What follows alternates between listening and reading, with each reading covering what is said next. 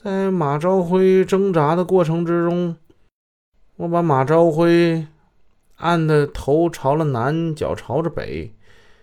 等马朝辉不动了之后，我跟李慧就把马朝辉往客厅里抬。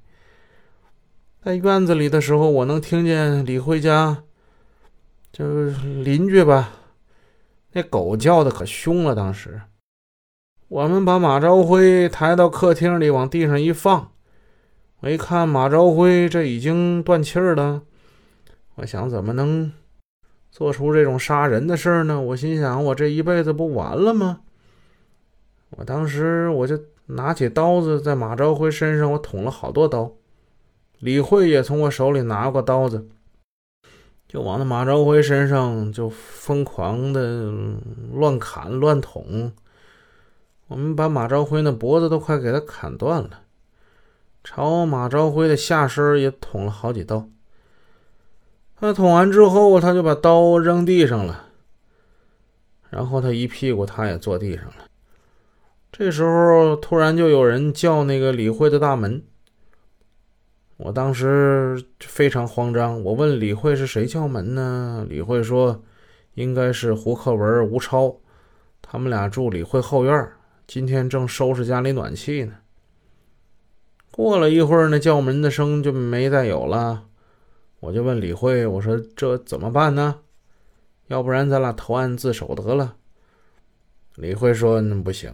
嗯，这这样的话没办法跟家里交代呀。我说那那有什么办法呢？他说得想个办法把这现场伪造一下。我就说我说那我不懂啊，那怎么伪造啊？他说得把董云给叫来。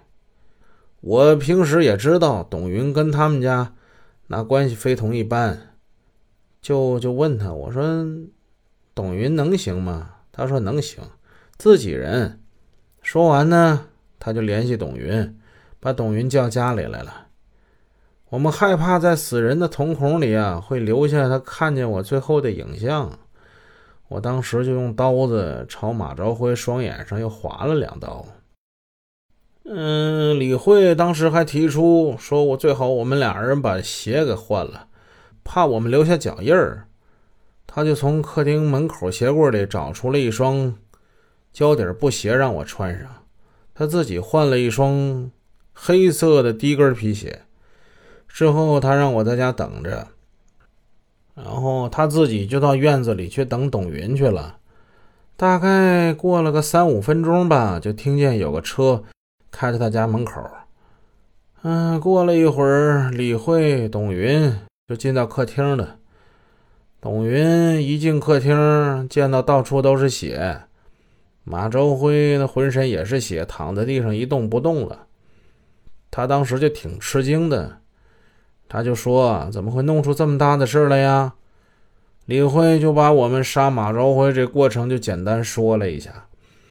董云说：“说出这么大的事儿，你们还是自首吧。”李慧说：“不能，自首没法跟家里交代。”董云就说：“说这可不是小事儿啊。”李慧说：“那你必须得想出办法来。你看能不能把这县城伪造一下？”我就看那董云一开始并不是很情愿帮这个忙，后来在李慧的一再央求之下，董云答应了。他说：“那就伪造一个抢劫的现场吧。”他就问李慧：“说你家里有没有什么值钱的东西啊？”李慧说：“家里有点金银首饰。”董云就说了，让我们把家里翻动一下，造成被抢劫翻动的假象。